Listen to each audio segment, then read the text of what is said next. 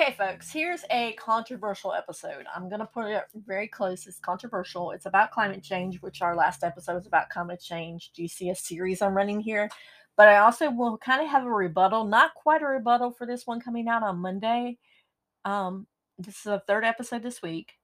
And this is talking about how we all need to go to a plant based diet. And I don't necessarily agree with the person, but I do agree that he made some great points and and as far as lifestyles and things like that go, I totally, totally understand where he went, reason why he did this. Um, but I feel it's important when I started the chats on the blog cabin is to have people come on and chat about their stories. Um, their story can be wrong. Nobody's story is wrong.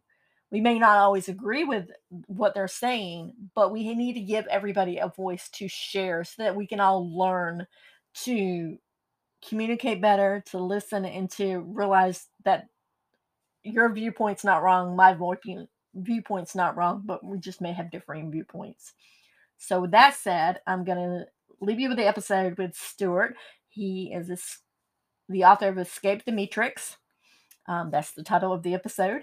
And it's all about going to a plant based diet and what the what is what some of the causes of climate change. So I do play devil advocates in this episode, and this is a longer intro than I normally do. I do play devil advocates, and I do ask them some questions about, you know, a lot of farmers who were plant based. Um, what happens if a drought comes? Where are we going to get our food? And he actually answers it, but I will say the one thing for Stuart is when he doesn't know the answer, he says, I really don't know which a lot of people, when they're trying to sway you to their opinion, will try to bring something up or try to go round and round. But Stuart didn't. So I really hope you enjoy this interview. Um, listen to it, take from it what you will. Um, but he some says some really great things about um, maybe going one day a, a, week with not eating meat. Um, it's up to you what you decide to do. But I'm just putting the info out there.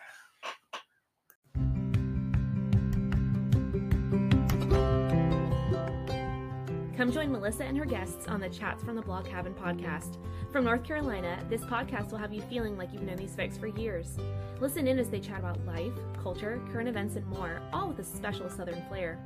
Curl up with your favorite beverage and get ready to be entertained. Tune in now for a unique experience that's fun and insightful.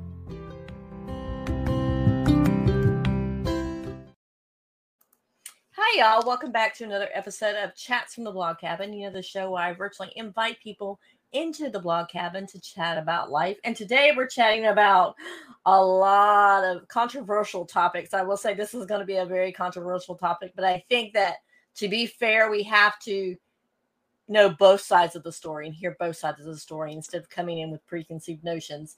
Um, mm-hmm. I'm chatting with Stuart, who is the author of Escape Inside the Meatrix and we're going to talk about being a vegetarian. We're going to talk about factory farms. We're going to talk about a whole bunch of different stuff. But Stuart, first tell us a little bit about yourself before we get into these controversial topics. All right. Thank you, Melissa. It's a pleasure to be here. Um, I grew up in the state of Kentucky, um, and it's a beautiful state with, uh, you know, wonderful people. My family and friends are here. But unfortunately, it's one of the least healthy states in our nation. Um, in fact, Kentucky ranks 48th in healthy behaviors and 47th in health outcomes.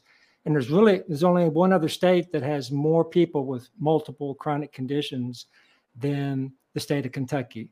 And I'm not saying that to poo-poo our state. I'm just saying that because this is the environment I grew up in. Uh, there were so many people around me who were struggling with their health uh, from heart disease and cancer, hypertension, diabetes, and and more. And I grew up around that and just thought that uh, it was inev- inevitable. We were all going to come down with some sort of chronic condition, and the best that we could hope for was to manage it somehow with pills, shots, and surgeries. Um, but fortunately, at the age of 23, I made a lifestyle change that I thought would offer me the best chance of avoiding so many of the chronic conditions that I was seeing in the lives of everyone around me. And I gave up eating meat. And I did that because science had come out saying that the saturated fats found in meat would lead to heart disease. And I didn't want to become a statistic. I didn't want to have a heart attack. And so I gave up e- eating meat in, like I said, 1985 at the age of 23. And then I became fully plant based in 2008 and have been uh, ever since. And I gave up, you know, cheese and dairy and eggs uh, back then. And so, what I have discovered in my own life is that when we escape the meatrix and eat a plant-based uh, diet, that uh, it restores our health and it, it, preserves our health. But that's not just me saying it. The, the science that I share in my book supports that uh, a plant-based lifestyle can do all of this and more because it can also help avert some of the worst case scenarios that we're facing right now with climate change. And we can dive into that as well. So you said Kentucky was the not the worst. What's the worst state then? Well, uh, our neighbor, West Virginia, has more people with multiple chronic health conditions than Kentucky, and you know that's our neighbor to the east uh, of us. So, wow. Do you think it's because it's people are more concentrated in in that location because they're not they're not considered really big states? So there's more concentration of people. That's why it's showing up. Um, I think that um, it's because of our lifestyles, honestly, Melissa. You know, um, and also in the eastern part of our state, it's very mountainous. You know, have, we have the Appalachian Mountains there that are, you know, not like the Rocky Mountains today, but they were, you know, huge at one point, but they're they're much smaller now. But um, you know, it's a it's an area where there's been a lot of poverty. There's not been a lot of investment over the years in infrastructure there are food deserts in eastern Kentucky. Um, access to health care and education is low. And so I think there's a lot of reasons why that is. And and of course, West Virginia is just the neighbor. So, you know, uh, our health and the environment doesn't respect state lines or any kind of you know boundaries. Um, you know, so I think I think the conditions in in in the area um, you know, just transfer across from West Virginia into Kentucky and vice versa. Now, there's one thing that I noticed when you uh, when your um, person sent me the talking notes, but also I've noticed as well. Why is it so expensive to eat healthy? Like you said about being a vegetarian and eating healthy. Why is that so outrageous when you go to the grocery store and you buy? Why is it? Well, um, a lot of it has to do with the inequities that are kind of baked into our food system. So, um, plant based foods get much less assistance from the federal government than animal based foods. So, for instance, in 2019, the beef industry in the United States received $9 billion in indirect indirect payments from the government. That's just a handout to beef producers to create um, you know, affordable uh, hamburgers for us to eat. Uh, without the government involvement, you know, the cost of meat would be prohibitive for, for most people. You know, historically speaking, meat has been a luxury item that only the wealthiest could enjoy. And that's why it's, you know, it's so uh, special, you know, for holidays and stuff, we bring out, you know, more and more meat because it's a sign of affluence, you know, and it makes us, you know, it's, it's a celebratory type of food. But what has happened through the subsidies is we've taken these luxury foods and we've made them extremely uh, economical. And so we're consuming them at much higher rates now than ever before. So I think one of the things is that the government's involved with keeping these prices artificially low. For instance, for every dollar that a lentil grower receives from our government in assistance, a cattle rancher receives $470 and for every um, mushroom grower, they get a, they get a dollar. A pork producer gets $160. And if you're growing oats, you get one dollar, and the dairy industry gets eighty dollars. So that's baking in uh, inequities into the system, and that's why uh, plant-based foods are often so much more expensive than the animal-based foods. Uh, it's because our government is subsidizing them, and unfortunately, you know, we're paying for that with our tax dollars. You know, our tax dollars are going into these subsidies to create these foods that end up making so many people sick. And of course, the, corporations are profiting from our buying uh, these foods. And then, of course, big pharma comes in to try to create medicines to help us deal with these chronic conditions that are a result of, of, of a poor diet. So it's um, it's a kind of complicated web uh, that we're living in. And so I wanted to, you know, write my book to kind of connect the dots for some some people to understand, you know, what's happening and, and really what's at stake. Because um, you know, I was happy to just eat this way for many years and let other people do their own thing. But we're at a critical time on our planet right now, and we can talk about uh, climate change and what's happening on our planet and how animal agriculture fuels climate change. And so we need to make some hard decisions about, you know, what kind of foods do we want to grow? Um, and where do the subsidies are they going to go? The the farm bill comes out, I think, this September of this year, and I know there are a lot of people who are trying to, you know, get money from the farm bill to produce their foods. And so I think we need to restructure the subsidies um, away from animal-based foods and give more money to plant-based foods. Okay, so we're going to talk about how we can introduce more plant-based foods into our lives after a brief commercial. So we'll be right back. Okay. Chats from the blog cabin. Enjoying this episode? Leave a review now.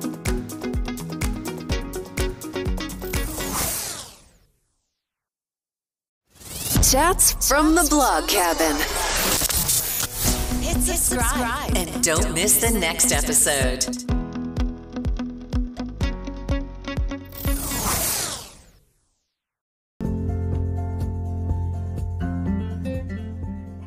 Y'all, it's Melissa coming to you from the blog cabin to chat about for a few minutes one of my favorite conferences that are coming is coming up. It's called the Rise Up Christian Parenting Conference. Whether you feel like you've blown it as a parent or you're not sure how to navigate the next season of parenting, or you have non-Christian family or friends telling you how to raise your kids, I don't know how many times I got that, or you simply want to be challenged, encouraged, inspired, and equipped to be the best parent you can be and the Rise Up Parenting Conference is one that you won't want to miss. The conference runs from March 14th through the 16th, but grab your free ticket by the 13th. So on the 14th, you're ready to go. And the conference runs from 10 to 2 every day. But don't worry, if you can't make it from 10 to 2, you can always catch the replays later in at your own time. So this is one conference that I highly recommend that you check out. Plus, it's free. How many times do you have a free conference? I will put in the show notes where you can find it. Be blessed.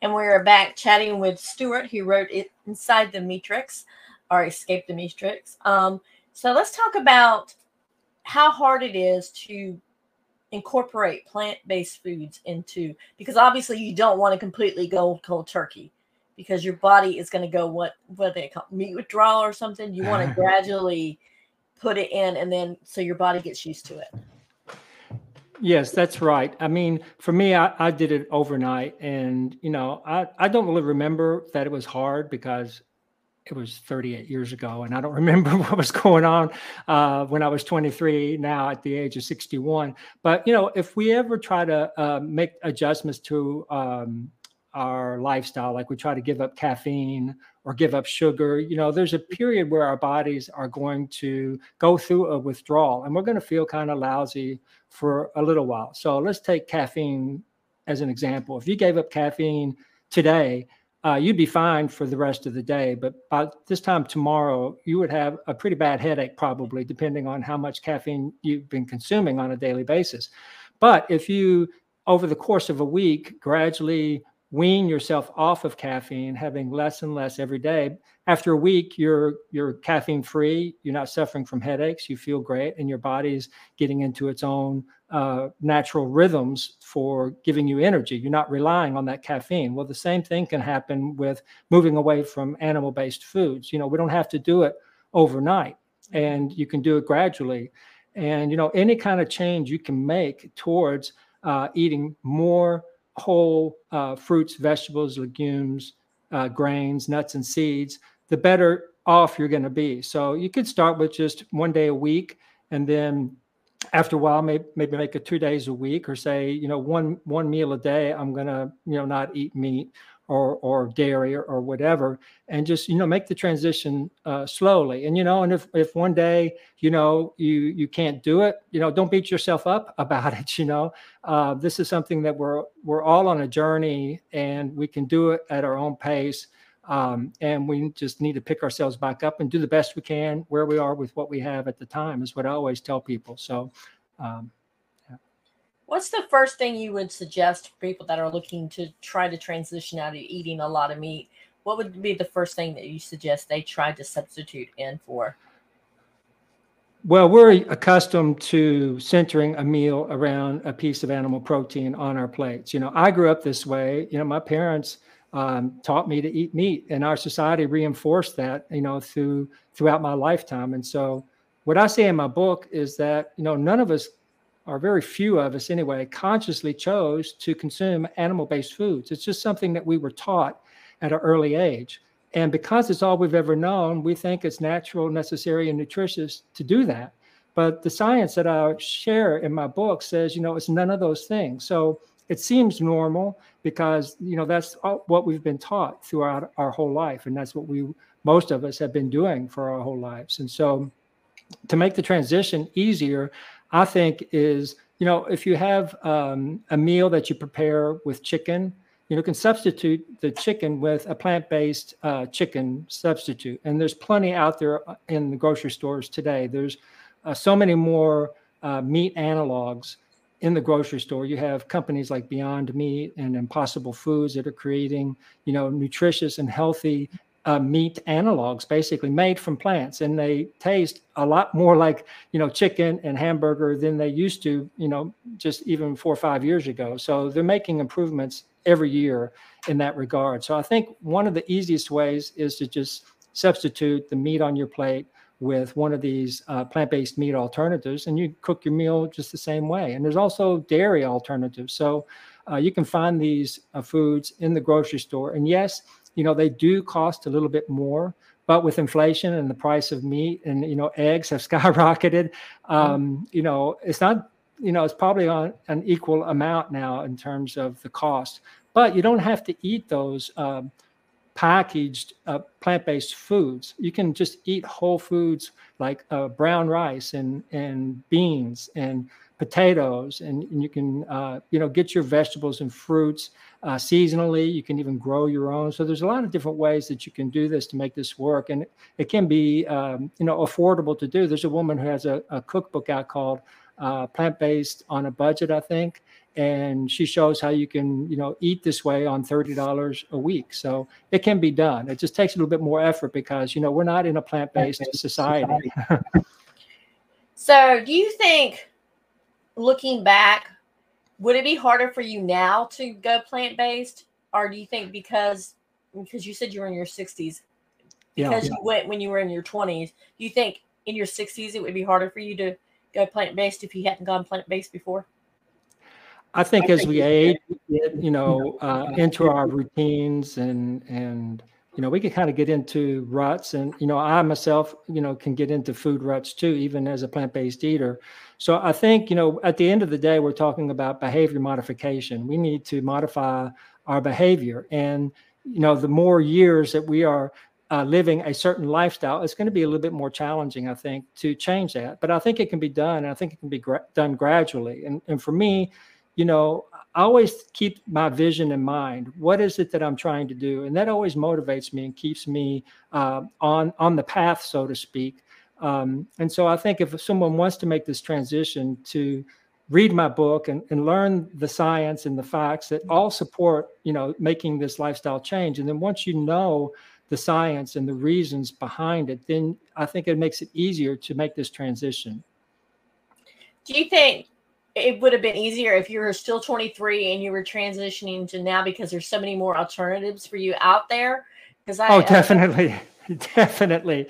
Oh my gosh. It was it was like a a, a wasteland uh, back in 1985 i mean there was um, there was only one milk alternative. I think it was called uh, by a company called Eden Soy, and it was a soy milk. And that was the only soy milk you could find. And then there was like one brand of tofu. I mean, it, it is so much easier today, and there's so many more options available that it's never been easier or tastier to to give this lifestyle a try and you probably had to be very creative when you first started about what you were eating because you you didn't want to keep eating the same things over and over and over again right. And you know the way to get the most benefit health wise from eating this way is what to eat what's called a rainbow. You want to eat a wide variety of fruits and vegetables and eat all the colors of the uh, different varieties of, of, fruits and vegetables that are available because that's where the phytonutrients are that that bring us so much uh, health.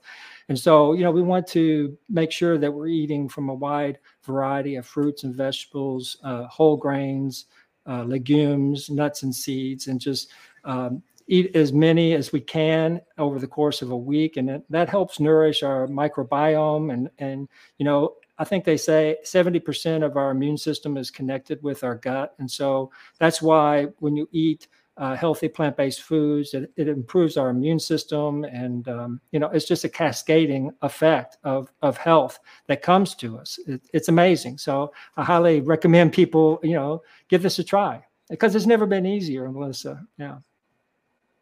You keep commenting about climate change. So let's talk about what climate change has done to you know the what factory farms because it's not really the small farmers it's the factory farmers that are out there to make a mega buck that are doing to yeah. our climate well you know our mainstream media talks about climate change almost every day we hear about it and we know that the burning of fossil fuels releases carbon dioxide into the atmosphere and so mainstream media is reporting that we need to move away from burning fossil fuels into clean energy solutions like wind and, and solar, and we need to start driving electric vehicles. But what the mainstream media never talks about is the carbon footprint of the food on our plates. And uh, the World Bank, uh, two environmentalist scientists at the World Bank did a study and they looked at the, the carbon emissions from animal agriculture throughout the whole supply chain. And they determined that 51%, 51% of all human made greenhouse gases are generated from livestock and animal agriculture. And that's, that's huge.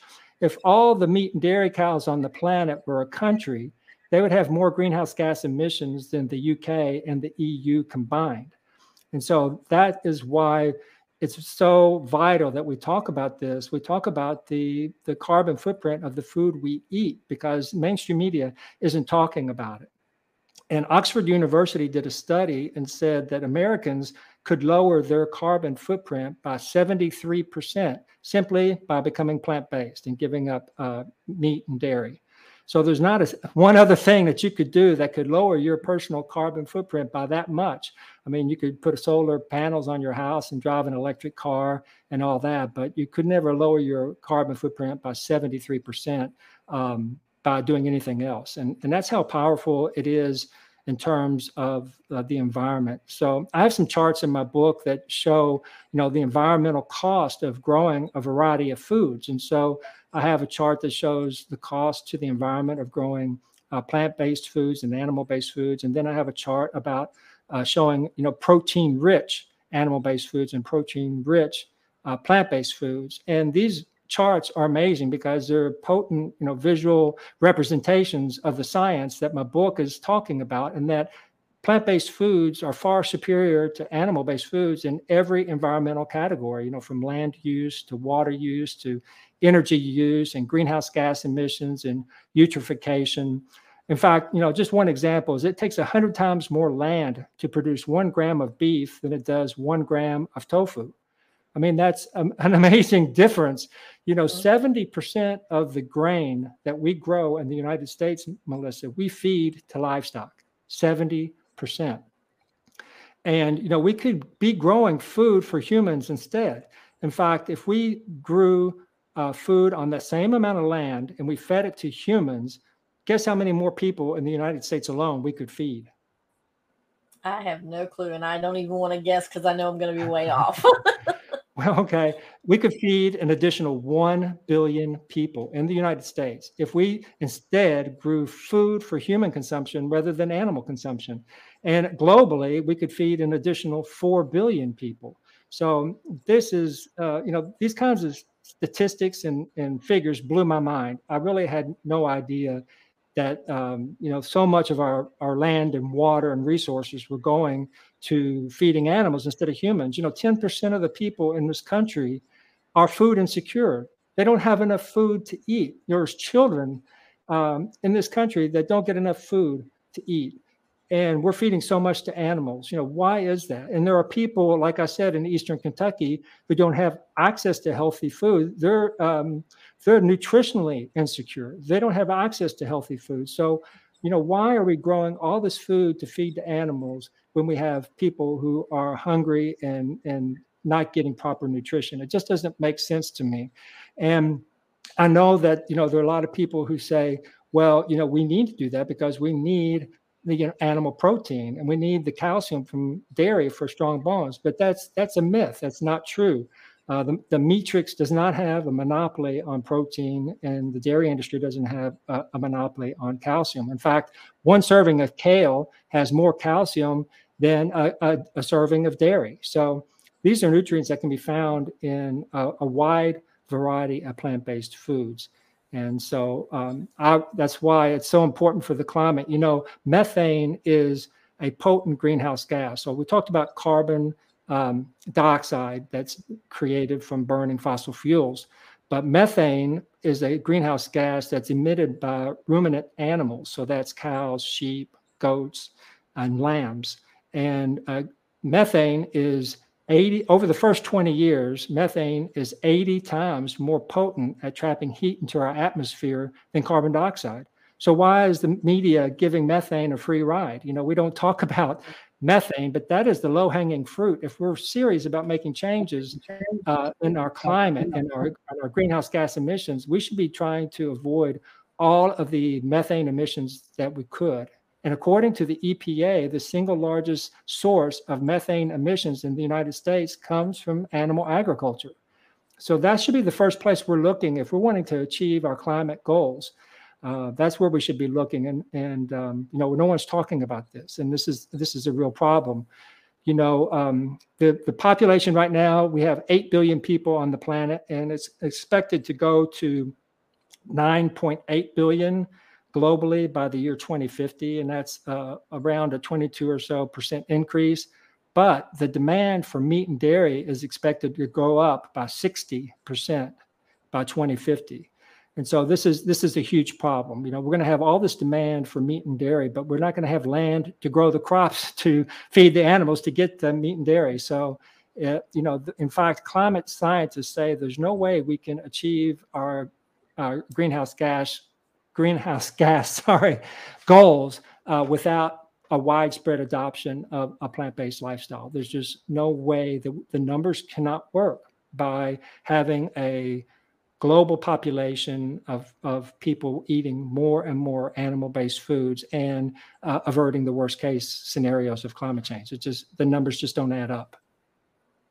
Now I'm going to be a devil's advocate here for a minute because uh, each time you keep okay. saying plant-based, I think what happens when you know climate change is coming around and you see where California has these huge droughts. Right now, they're not in a drought because they're having all that rain and snow.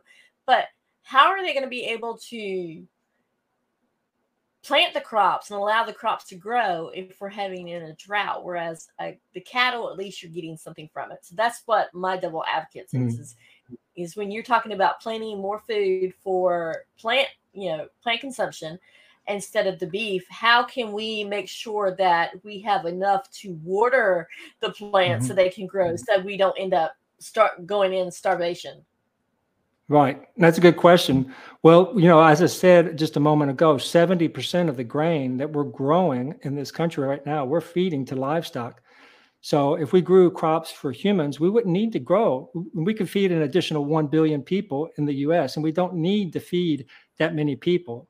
Uh, so we could actually give land back to nature and let nature uh, rewild that land. And that's going to store more carbon into the soil. So it's actually a win win. We would be using a lot less land and a lot less water if we grew plants for human rather than animal consumption. What do you think the turnaround would be, though? Because obviously there'll be a few years where it's like, okay, we're still trying to get more carbon into the soil. What? How mm-hmm. long do you think that turnaround would have to take? I, I, I don't really know how long it would take. Um, I know that, you know, when we let uh, nature do its thing, it is going to start storing more and more carbon into the soil. But how long of a transition it would take, I don't know. But as I said earlier, you know, methane is one of the most potent greenhouse gases that we have. Um, and actually, nitrous oxide is uh, 300 times more potent at trapping heat into our atmosphere than methane. And, uh, you know, nitrous oxide comes from other things, but uh, when uh, cow urine uh, is nitrogen rich, and when it breaks down into the soil, it releases uh, nitrous oxide, which is, like I said, 300 times more potent than carbon dioxide at, at heating up our planet. So, you know, it's not just the methane, it's also the nitrous oxide that will be eliminated.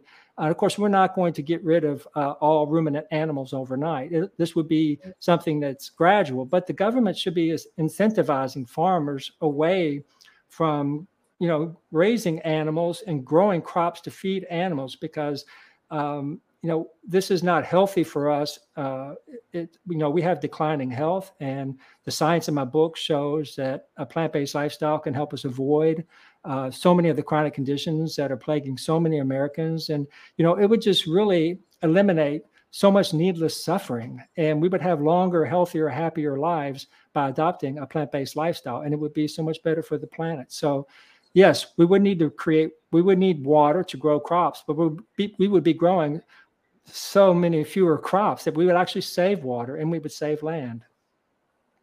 So, how long do you think? I know you said earlier you didn't know around the time for the turnaround, but how long do you think it would be before we got all those um, gases and and the carbon dioxide and the was you said nitrous oxide from the actual soil? How long do you think that'll take?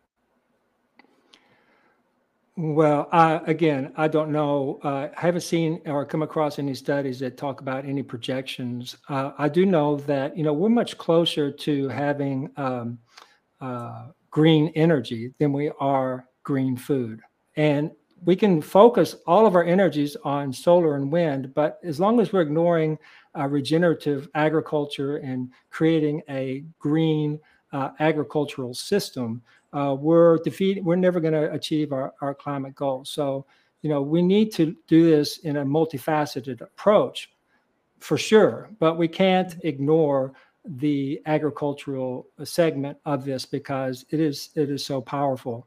Um, and that's what i'm advocating for you know and i think methane i think you know ruminant animals because of methane and nitrous oxide they're like the low hanging fruit. So i would i would say for anyone who is looking to reduce their personal carbon footprint is to give up beef.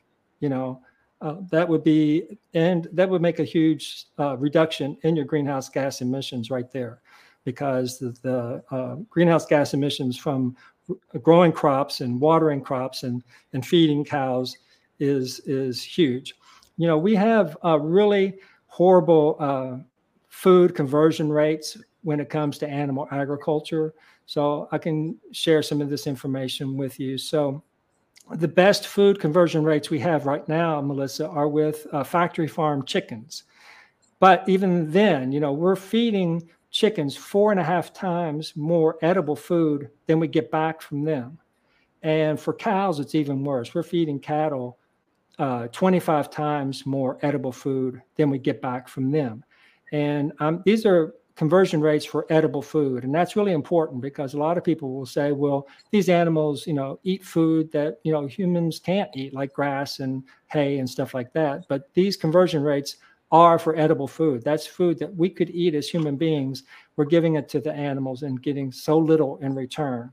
And if we look at just the protein 80% of the protein that we feed to chickens and 96% of the protein that we feed to cows is lost. We never get that back. So it's a horrible return on investment.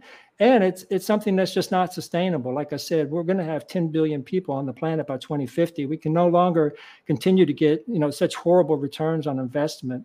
So animal agriculture is is a losing proposition when you just look at the numbers. It just they just don't add up. Here's another thing that popped into my head as you were talking because uh-huh. you were uh-huh. talking about how the chemicals and things like that. But what about the pesticides that are used on the plant-based foods? Because there's a lot of, of farmers that don't believe in organic that they mm-hmm. want to use the pesticides because I know a lot came out. I'm just putting this out here, not to say that it's on our food, but a lot came out during Vietnam where the our government used Agent Orange, which they thought were safe, but now they're seeing mm-hmm. studies, mm-hmm. studies of, of, veterans. My dad was a victim of it, uh, who have mm. died from exposure to Agent Orange. So, so let's talk about you know the pesticides that we actually go on the food and how we can kind of curb that as well, so that gets mm-hmm. more people going toward the plant based diet. That's a good question. You know, I advocate for uh, organic foods as much as possible because, you know, the pesticides and fertilizers, these are um, also uh, contributing to climate change and there are petrochemicals. And so we want to div- divest ourselves from that as much as possible. But, you know, again, getting back to the fact that we grow 70% of the grain in this country to feed the animals, just simply by uh, growing crops for human consumption, we're going to lower that number considerably. And I think most of those crops that are grown for animals are using the pest, pesticides that you're talking about. Um, and so, you know, there's that alone, you know, moving to a plant based lifestyle will help bring down the number, the amount of pesticides that are, you know, in the planet, getting into the groundwater and things like that. But I also know that plant based foods sometimes are not um, organic. You know, sometimes plant-based foods mm-hmm. are grown what they call conventionally, and um, you know, I, I advocate for buying if you can afford it the organic uh, variety of uh, produce and vegetables. And you know, the price is it's becoming you know. Pri- there's a greater price parity between conventional and organic now. I mean, bananas, organic bananas are a little bit more expensive, maybe 10 cents a pound than conventional uh, bananas, I think, and apples are the same way. So, you know, we're seeing more price parity. Uh, and as more people, you know, vote with their dollars for organic foods, we're going to see more farmers opting to grow those foods. You know, it's it's a supply and demand kind of thing as well. And when, every time we buy a food, we're voting with our dollars and we're telling these industries what it is we want. And so I think if we can afford it, we should buy, you know, organic and go for you know plant-based foods because that is what we'll be telling the industries that that we want more of.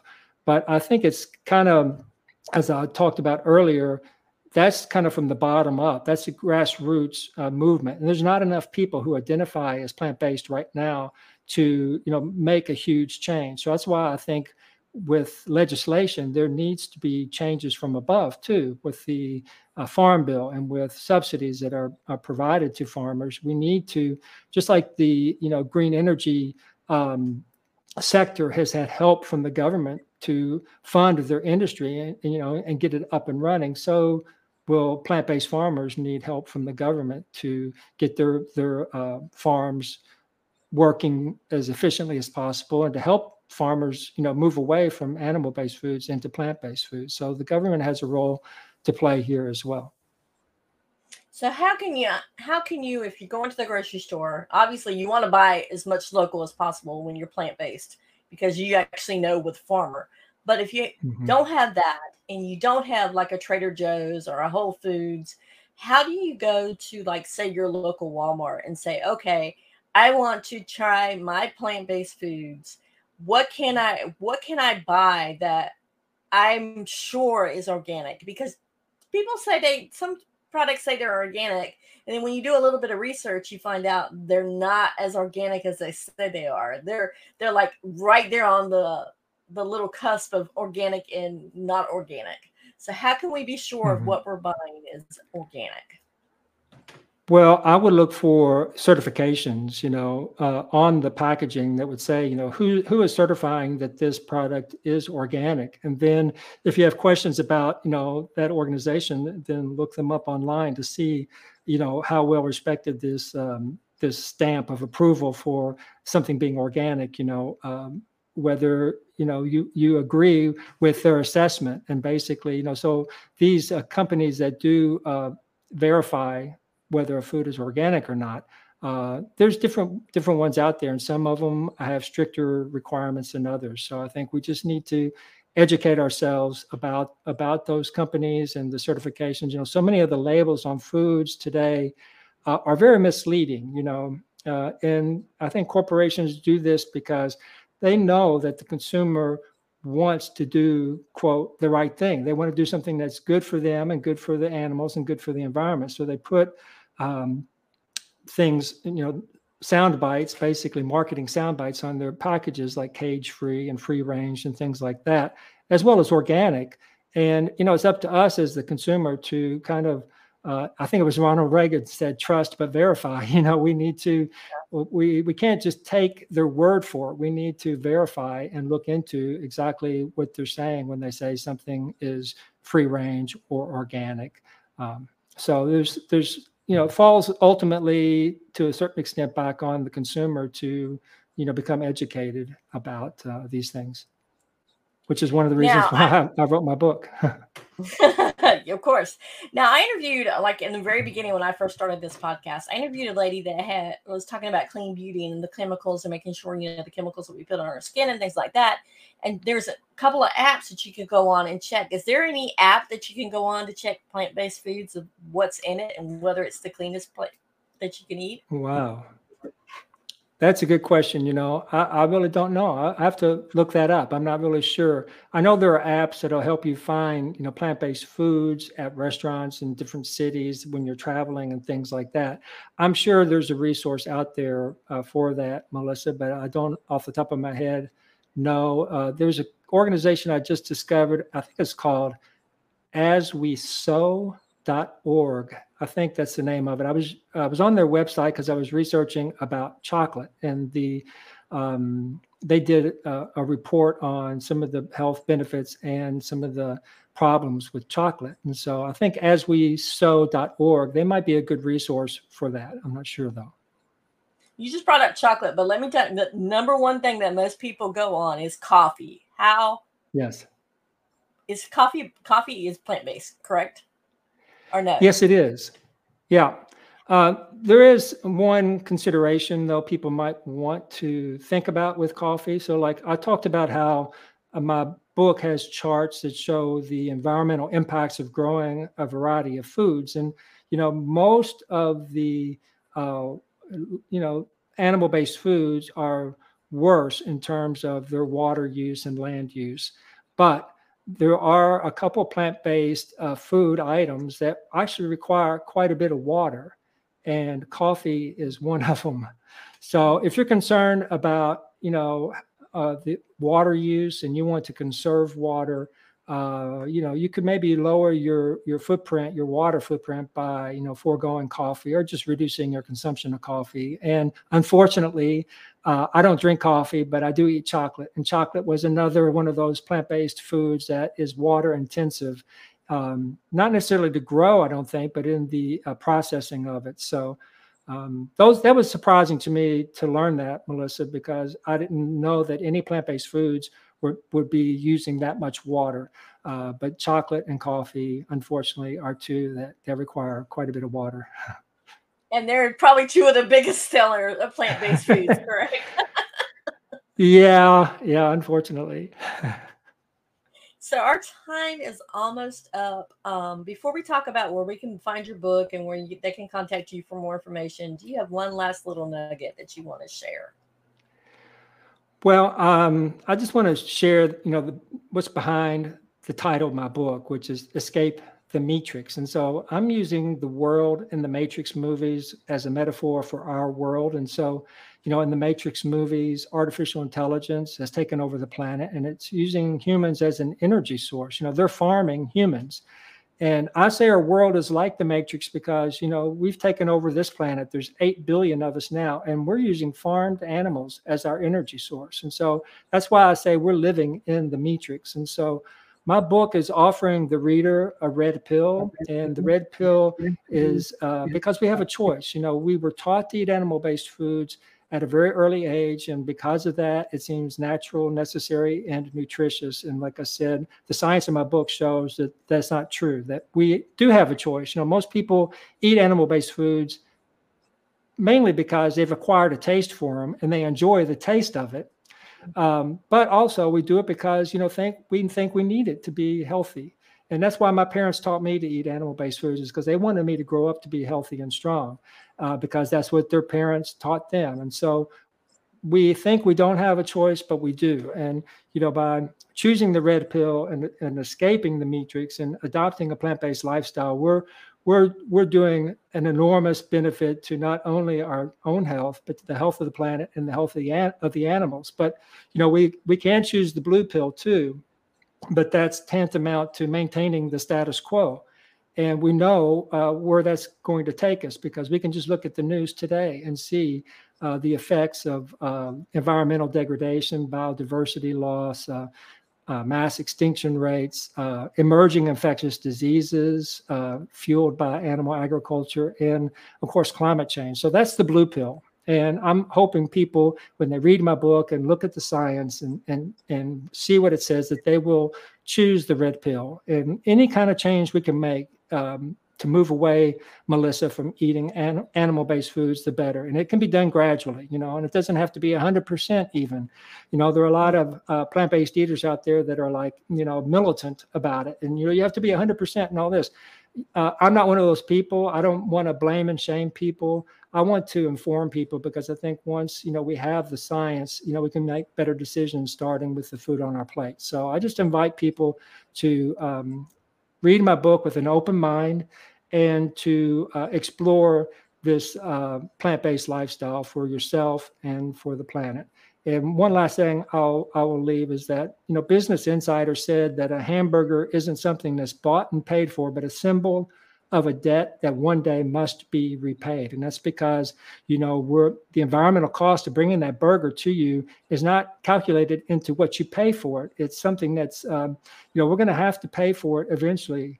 And our children and grandchildren are going to inherit a debt so vast that they could never repay it if we keep eating in the matrix. So I encourage people, you know, if you have children or grandchildren or or want to someday to, you know, escape the meatrix and eat plants and you know you will make a better future for everyone on the planet by doing that so I do like one thing that you said right there. You said you're not militant about making sure everybody eats this. It's okay if you say, okay, Wednesday night, uh, we're going to forego eating meat and we're going to eat plant based all Wednesday, you know, or a couple days a week. Yeah. Plant based. I think for me that the the ultimate would be for people to flip that script and say, oh, Saturday night's a special occasion. I'm going to have a, a beef hamburger. Or, you know, this is so and so's graduation. Let's, you know, and I don't equate eating animal based foods with celebration. I don't. You know, I see animal based foods as, um, you know, suffering, you know, suffering. So I don't equate animal based foods with being celebratory, but some people do and you know that can still continue you know it's not the occasional piece of meat on our plate that's killing the planet. It's eating it three times a day. So rather than saying you know we can start out by saying you know i'm going to give up meat on wednesdays or whatever but i think eventually the goal would be to eat eat plants you know predominantly in your life and then say for special occasions you know there are people who only drink a glass of wine on the weekends and don't drink any during the week you know so you know maybe your animal based food consumption could be like that. You know everyone who's on a, a diet has a cheat day. Well a plant-based lifestyle isn't a diet but you could say i'm going to eat this way but then for certain occasions i will let myself you know have a steak. You know it's not great for the cow of course and it's not great for the planet but you know just like one salad doesn't make you healthy eating one steak isn't going to wreck your health either. It's it's the eating of animal-based foods three times a day over the course of a lifetime that leads to all these chronic conditions that are killing so many americans uh, that could be that could be avoided honestly. In in the science in my book i go through the top 10 reasons uh, people are dying in this country and i list the science that shows how a plant-based lifestyle can help you avoid reverse or prevent this chronic condition and it's heart disease cancer alzheimer's disease diabetes hypertension uh, you know the list goes on and on so Wow, you've certainly given us a lot to think about. I mean, honestly, and and guys, um, Stuart, tell us where you they can find you if they want more information. Okay, yes, my website is stuartwaldner.com and I'm on Facebook and Instagram and LinkedIn.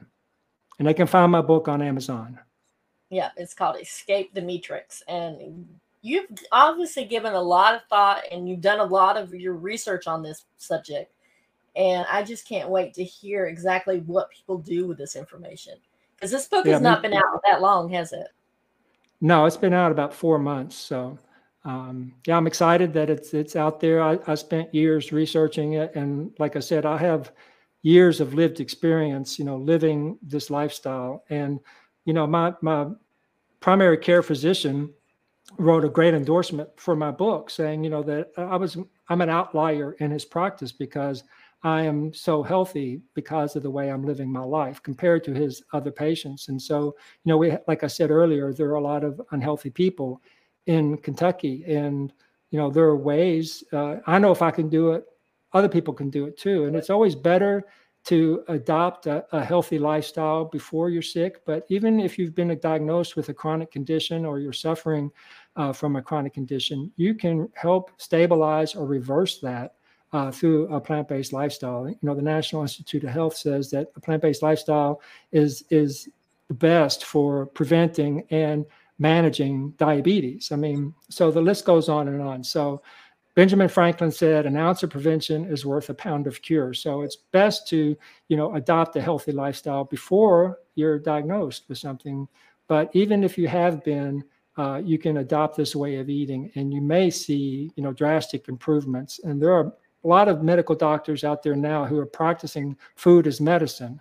And they're seeing, you know, amazing results from their patients who adopt this way of living. So um, I encourage people to choose the red pill. You know, you you you won't be sorry.